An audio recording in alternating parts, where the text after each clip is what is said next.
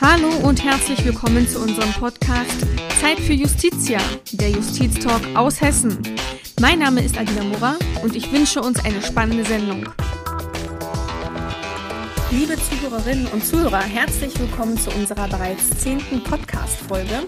Ich freue mich heute, Herrn Professor Fünfsinn, den Opferbeauftragten der hessischen Landesregierung, treffen zu dürfen. Mit dem ehemaligen Generalstaatsanwalt wollen wir heute seine wichtige Arbeit als Beauftragter der Landesregierung für die Opfer von Terroranschlägen und schweren Gewalttaten besprechen und einordnen, wie wichtig Opferschutz ist. Herr Professor Fünfsinn, Sie sind seit dem 1. April dieses Jahres Opferbeauftragter der hessischen Landesregierung. Wie haben Sie diese Zeit bisher wahrgenommen?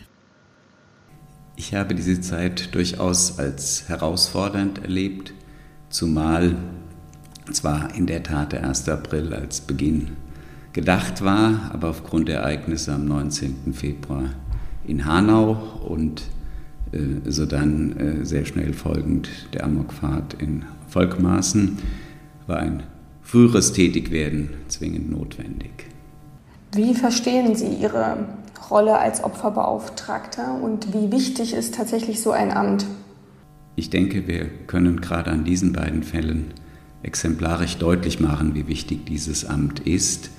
Und das wird ja nicht nur in Hessen so gesehen, sondern das hat auch der Bund so gesehen nach dem Breitscheidplatz und sehen inzwischen auch viele andere Länder so. Ich denke, eine solche Stelle ist deshalb wichtig, weil es einerseits den Blick auf die Opfer von Straftaten richtet und zum anderen auch die Möglichkeiten gibt, ganz konkrete Hilfe für eigene Betroffene zu geben. Das ist insbesondere sichtbar geworden auch in Volkmaßen, wo es über 150 Verletzte gab nach dieser Fahrt und wo wir in Einzelfällen einfach durch Vermittlung doch noch das eine oder andere erreichen konnten, um allen, die beteiligt sind, es gibt ja eine Menge von Leistungsträgern, äh, von Personen aus dem Umfeld, ähm, dass wir diese sensibilisieren konnten und vor allem durch das Medium des runden Tisches an einen Tisch zusammenbringen konnten, damit Hilfen weder doppelt noch gar nicht geleistet worden sind. Und ich denke, das ist eine der Aufgaben, konkrete Hilfe, von der anderen Aufgabe schon gesprochen, dass auch das Opfer im politischen Raum und in der Öffentlichkeit wahrgenommen wird. Sie kommen nun eigentlich als Generalstaatsanwalt aus einem ganz anderen Amt, bei dem die Strafverfolgung vor allem im Vordergrund stand. Fällt es Ihnen jetzt schwer, diese andere Rolle und vor allem auch Position einzunehmen? Ich glaube, und ich hoffe, dass das nicht der Fall ist, da auch die Strafverfolgung natürlich in einer gewissen Weise auf den zweiten Blick opferschützend ist. Warum ist das so? Die Strafverfolgung hat natürlich den Täter im Blick und das ist auch richtig so. Aber hinter den meisten Straftaten stehen Opfer und es geht darum, auch bei der Strafverfolgung so zu schützen, dass Straftaten sich auch nicht wiederholen. Und insoweit ist auch die Strafverfolgung im weiteren Sinne Opferschutz, damit beim nächsten Mal so e-, etwas eben nicht mehr passiert. Und Strafrecht hat ja durchaus auch neben dem Schuldausgleich eine präventive Aufgabe.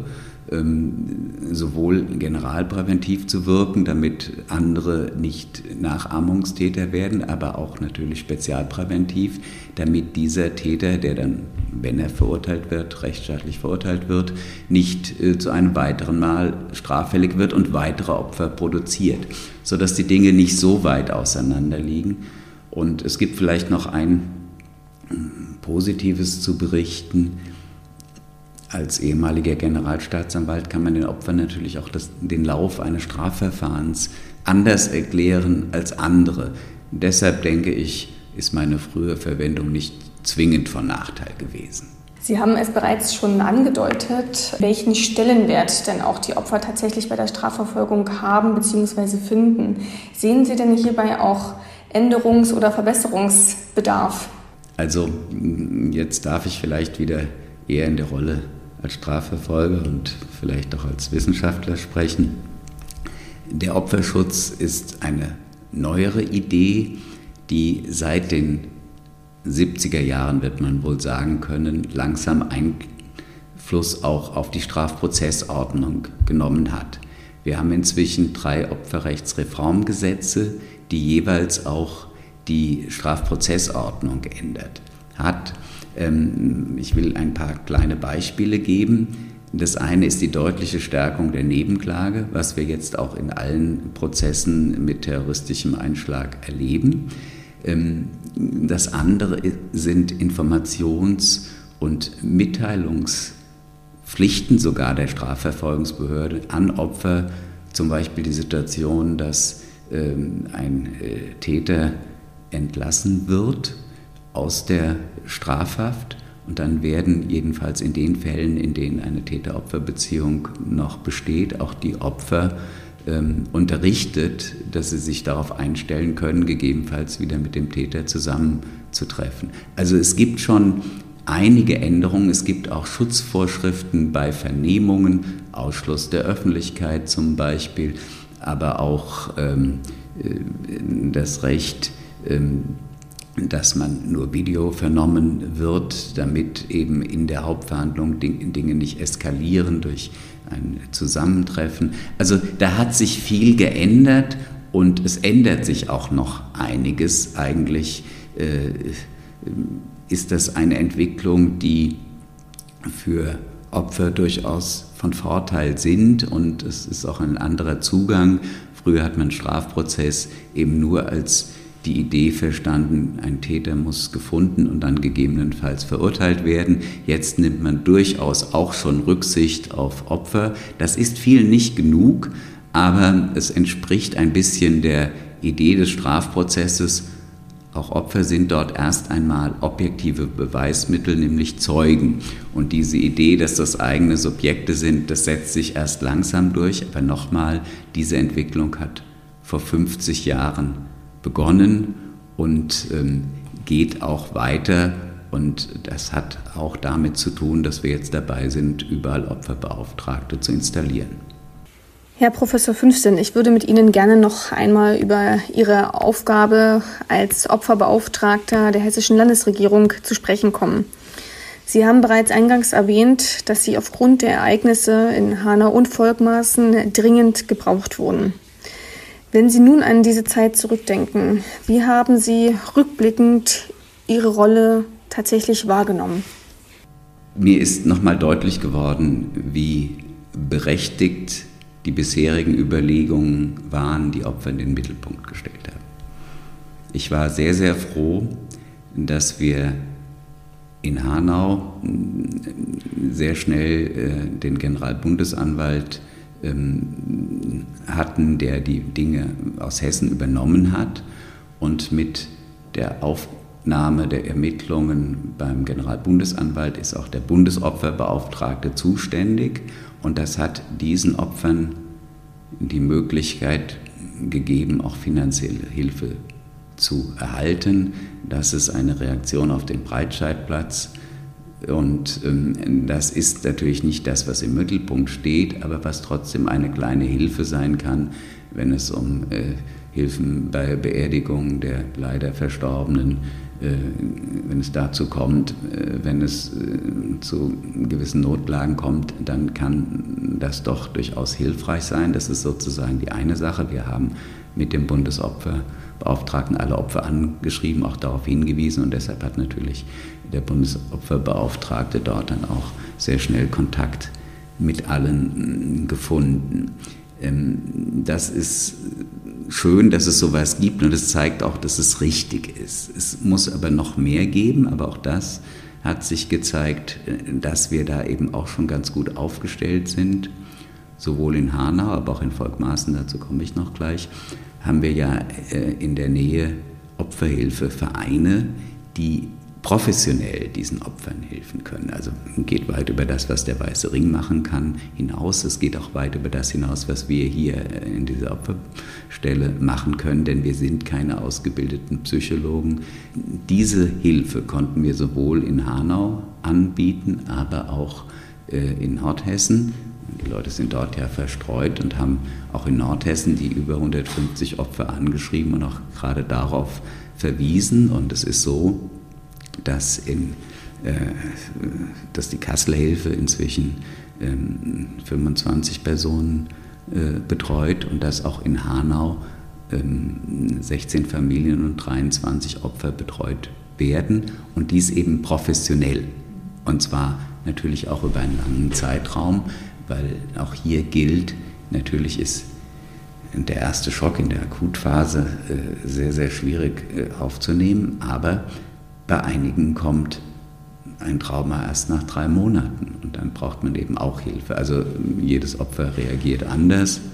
Und da sind wir froh, dass wir diese Hilfen haben und äh, jeder neue Fall führt dazu, dass man sich noch intensiver darum kümmert und insbesondere über die runden Tische noch enger zusammenarbeitet, sodass beide Fälle, so wirklich traurig und schlimm sie sind, für die Opferbewegung auch wieder etwas getan haben, dass man Opfer noch ernster nimmt, noch sensibler damit umgeht und noch mehr Hilfen aufbaut. Und dann geht es in der Tat darum, diese Hilfen über runder Tisch ist da eine sehr gute Möglichkeit, so zu koordinieren, dass sie ineinander greifen und nicht gegeneinander laufen. Sie werden nun als Opferbeauftragter mit den unterschiedlichsten Schicksalen konfrontiert. Wie geht es Ihnen dabei ganz persönlich und wie gehen Sie damit um? Ja, es tut bisweilen auch weh. Also äh, es führt durchaus zu Mitgefühl und zur Reflexion, welch großes Leid doch diese Personen ertragen. Und ähm, man ist dann durchaus auch mitgenommen nach diesen Gesprächen. Auf der anderen Seite muss man natürlich auch, ähm, wenn man helfen will, eine gewisse professionelle Distanz wahren. Das ging mir schon als Strafverfolger so, das ging mir auch als Richter so, der ich früher mal war.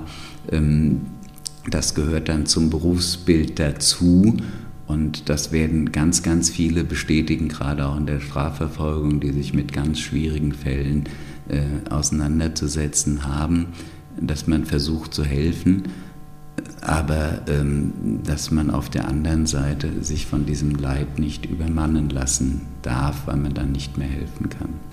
Und Sie haben vorhin schon die Opferverbände und die ähm, Opferhilfevereine angesprochen. Können Sie hier nochmal die Zusammenarbeit näher beschreiben, wie sich das dann auch in der Praxis auswirkt? Äh, die wirkt sich hervorragend in der Praxis aus und es liegt daran, dass Hessen als einziges Bundesland gegründet durch äh, das Justizministerium. Die älteste Hilfe, die wir aufgebaut haben, ist die Hanauer Hilfe. Die ist jetzt seit 32 Jahren präsent. Und inzwischen haben wir in allen Landgerichtsbezirken sogenannte Opferhilfsvereine ähm, aufgebaut.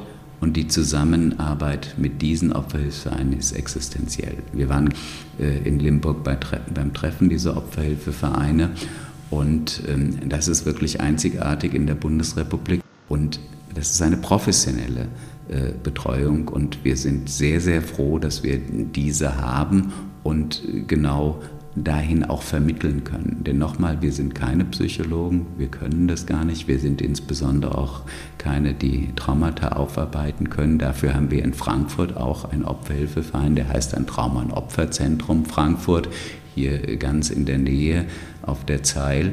Und ähm, diese Einrichtungen arbeiten mit uns ganz, ganz eng zusammen. Wir verweisen an diese, damit sie wirklich profitiert beim letzten Treffen der Opferbeauftragten der Länder und des Bundes. Äh, da sind wir wirklich einzigartig. Und ich bin sehr froh darüber, dass wir genau an diese vermitteln können. Und ähm, das ist mit das Schwierigste, weil diese Aufarbeitung kann über Jahre gehen. Wie sieht denn dann die konkrete Zusammenarbeit der Opferhilfevereine mit den, mit den Angehörigen bzw. auch mit den Opfern aus? Also insbesondere die Opferberatungsvereine Beratungsstellen geben eben genau diese psychologische Hilfe und die kann natürlich auch variieren. Und sie kommen dann nochmal äh, ins Spiel und sind dort besonders wichtig, wenn das Opfer zum Zeugen wird. Wir haben ja die Situation, dass äh, also in, ähm, Volkmaßen, das Verfahren wird mutmaßlich in Kassel stattfinden. Dort werden die Verletzte dann aussagen müssen.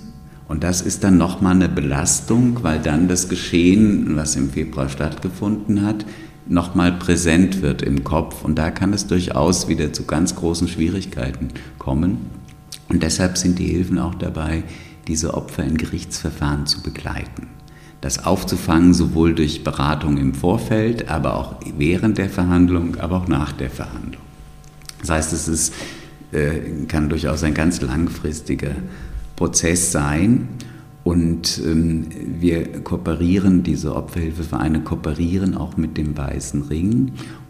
Und das führt dann dazu, dass man, wenn man sieht, eine psychologische Hilfe ist gar nicht mehr nötig oder ist insgesamt nicht nötig, dass man sagt, Beratungsgespräche kann auf eher anderer Ebene auch vom Weißen Ring geführt werden. Außerdem hat der Weiße Ring einen kleinen Fonds, um mit kleinem Geld manchmal auch mit Größerem noch zu helfen. Auch dann ähm, gibt es eine Kooperation und umgekehrt äh, sieht der Weiße Ring durchaus auch Personen, die ein Trauma verarbeiten müssen, dann würden sie zum Trauma- und Opferzentrum in Frankfurt verweisen oder zu sagen, hier ist wirklich psychologische Hilfe wichtig, die wir als Ehrenamtler gar nicht geben können, dann würden sie zu uns verweisen und das läuft hervorragend. Also auch die Opferhilfevereine, nicht nur die, die von der Justiz sozusagen aufgebaut und gefördert worden sind, aber auch der Weiße Ring, arbeiten eng zusammen und haben jeweils ihre Aufgabe in diesem System. Herr Professor Fünfsinn, Sie sind auch der Vorsitzende des Landespräventionsrats. Gibt es Synergieeffekte zu Ihrem Amt als Opferbeauftragter? Wenn ja, welche sind das? Also ich denke, es gibt Synergieeffekte. Das hat damit zu tun, dass wir seitdem es den Landespräventionsrat gibt, und das ist jetzt doch auch demnächst 30 Jahre, also ich glaube, wenn ich richtig rechne, 28 Jahre, wir haben immer gesagt, Präventionsarbeit muss vor Ort geschehen, praktisch sein. Das erleben wir jetzt auch bei den beiden Anschlagsorten. Eine große Hilfe für Opfer und Angehörige sind die Opfer Beauftragten in Hanau vor Ort, also die äh, lokal bestellt worden sind. Das ist aber auch der Bürgermeister in Volkmaßen und das ist die katholische und die evangelische Kirche und der Karnevalsverein, die sich um die Opfer dort oben in Nordhessen kümmern. Es sind auch viele andere vor Ort. Also diese Idee, dass man vor Ort zu helfen hat, ähm, die entspricht völlig äh, unserer Präventionsidee weil vor Ort sich die Menschen aufhalten. Es, aus Kassel fährt man nicht so gerne äh, nach Frankfurt oder Wiesbaden, das ist auch verständlich. Und äh, es geht schon um das Umfeld. Und da ist es sinnvoll, wenn man ein Umfeld hat, was gut betreut. Das ist in beiden äh, Fällen dann der Fall. Und es kommt noch was dazu. Prävention ist ja auch der Versuch, vorzubeugen, damit demnächst nichts Schlimmes mehr passiert. Und ähm, es bedeutet auch Stärkung von Opfern, damit die beim nächsten Mal nicht mehr in solche Situationen geraten. Wobei natürlich bei solchen Anschlägen, ähm, das ist eher dann von Zufall geprägt, das kann man nicht ausschließen. Aber trotzdem haben wir auch immer in der Präventionsarbeit Stärkung von Personen im Kopf und die Verhinderung von Straftaten, sodass wir auch da sagen können, denn wir versuchen auch Extremismus im Präventionsgeschehen zu verhindern, dass sich das vermindert. Wir versuchen auch ähm, junge Menschen von Amok-Taten abzubringen. Also ähm, insoweit passen die Dinge schon zusammen. Es sind vielleicht äh, unterschiedliche Seiten einer Medaille und äh, ich glaube, man kann auch dort äh, sich gegenseitig helfen in den Ideen. Vielleicht diese Frage abschließend. Ich werde beim 25. Deutschen Präventionstag über die Aufgabe von Opferbeauftragten vortragen, um äh, der Präventionslandschaft dort noch ein paar Kenntnisse mehr zu geben. Und ich glaube, das macht auch Sinn. Gibt es neben Ihnen, dem Landesopferbeauftragten, wenn man so sagen kann, auch einen Opferbeauftragten des Bundes und Hanau hat auch nochmal einen eigenen Opferbeauftragten installiert. Wie kann man sich hier die Zusammenarbeit zwischen Ihnen vorstellen? Also die Zusammenarbeit mit dem Bundesopferbeauftragten begann mit gemeinsamem Schreiben an die Opfer. Und äh, wir haben immer wieder Kontakt, auch über Einzelfälle. Und es gibt inzwischen die Situation, dass sich der Bundesopferbeauftragte zweimal mit den Landesbeauftragten im Jahr trifft, um Zusammenarbeit noch äh, besser zu verfestigen. Und das läuft mit dem Bundesopferbeauftragten sehr sehr gut. Das muss man so sagen. In Volkmaßen ist diese Zusammenarbeit nicht gegeben, weil es ist äh, bislang nicht als Terroranschlag eingestuft, sodass wir die Einzigen sind, die dort helfen können. Und ähm, deshalb ist es in Volkmaßen schön, dass sich die Menschen vor Ort genauso engagieren wie in Hanau. Und äh, dort ist der Zusammenhang auch über runde Tische. Da hat leider Corona uns ein wenig äh, geschadet. In Hanau ist es so, da gehen wir, äh, gibt es einen runden Tisch, der wieder tagt. Und da geht eine Mitarbeiterin von uns äh, zu jedem runden Tisch, um dann auch immer wieder zu hören, wo wir helfen können, wie man vor allem gut kooperieren kann. Also das ist, glaube ich, äh, das Mittel der Wahl, der runde Tisch, um sich dort immer wieder auszutauschen, damit Hilfen konkret dann auch ankommen. Sie haben die Corona-Krise gerade selbst kurz erwähnt. Inwiefern hat diese auch Ihre Arbeit eingeschränkt? Also ganz deutlich, die Rundentische haben erstmal nicht stattgefunden. Äh, Kontakte konnten nicht aufrechterhalten werden. Ich habe von den Hilfen gehört, sowohl aus Kassel als auch Hanau, dass die Sequenz des Sich-Sehens deutlich abgenommen hat. Ein paar haben dann schon mit äh, FaceTime oder Zoom oder wie auch immer äh, versucht zu arbeiten, aber das ist ersichtlich etwas anderes als der persönliche Kontakt. Insoweit hat Corona durchaus die Arbeit erschwert. Ich will aber nicht ausschließen, dass für einige ähm, diese Zeit auch hilfreich war, weil man sie in Ruhe gelassen hat. Nochmal, jeder verarbeitet anders und es gibt einige, die sagen, ich muss mich jetzt erstmal zurückziehen, ähm, mir ist jetzt fast schon die Ansprache zu viel. Das sind die einen. Die anderen sagen, keiner denkt mehr an mich. Was ist hier los? Das geht doch gar nicht. Also nochmal, es gibt da durchaus Unterschiede, äh, die wir auch wahrnehmen, die uns auch genauso mitgeteilt werden. Und das Wichtigste ist immer, die Autonomie der Opfer auch zu betrachten und die ernst zu nehmen und nicht Hilfen aufzuzwingen, umgekehrt aber zu helfen, wenn Hilfe benötigt wird. Sie haben auch schon ähm, jetzt abschließend gefragt, einige Opferhilfevereine oder einige Verbände auch genannt. An wen können sich denn Angehörige und Opfer dann ganz konkret wenden? Also Sie können sich natürlich immer an uns wenden über Telefon, E-Mail, Brief, wie auch immer. Wir würden dann weitervermitteln. Und nochmal, ähm, ich denke grundsätzlich immer an unsere Opferhilfevereine in Hessen, die ja überall sind diese Dinge würden wir dann auch vermitteln und dann gibt es eine professionelle Betreuung. Wir können aber auch zum Weißen Ring weiter vermitteln. Der Weiße Ring kann auch direkt aufgesucht werden. Und dann nochmal gibt es eben die Initiativen vor Ort, ähm, die sich auch anbieten und zu denen auch viele gehen, weil sie eben vor Ort sind. Und nochmal, ich denke, in einer Blaupause wird man auch sagen müssen, sollte es wieder, was wir nie hoffen, zu Anschlagsszenarien kommen, wird sich auch die Kommune äh, so aufstellen sollen, wie das in Hanau, in Volkmaßen der Fall ist, ähm, dass man sich konkret vor Ort kümmert und dann äh, auch wieder mit runden Tischen die Arbeit koordiniert. Herr Professor Fünfsen, mit diesen Worten kommen wir zum Ende unseres Podcastes. Vielen Dank, dass Sie sich die Zeit genommen haben, um uns einen Einblick in Ihre wichtige Aufgabe als Opferbeauftragter zu geben. Ja, herzlichen Dank, Frau Murrer, für Ihr Interesse an dieser Arbeit. Liebe Zuhörerinnen und Zuhörer, damit verabschiede ich mich bei Ihnen von unserer bereits zehnten Folge unseres Podcasts. Ich freue mich schon auf das nächste Mal, wenn es wieder heißt Zeit für Justitia, der Justiztalk aus Hessen.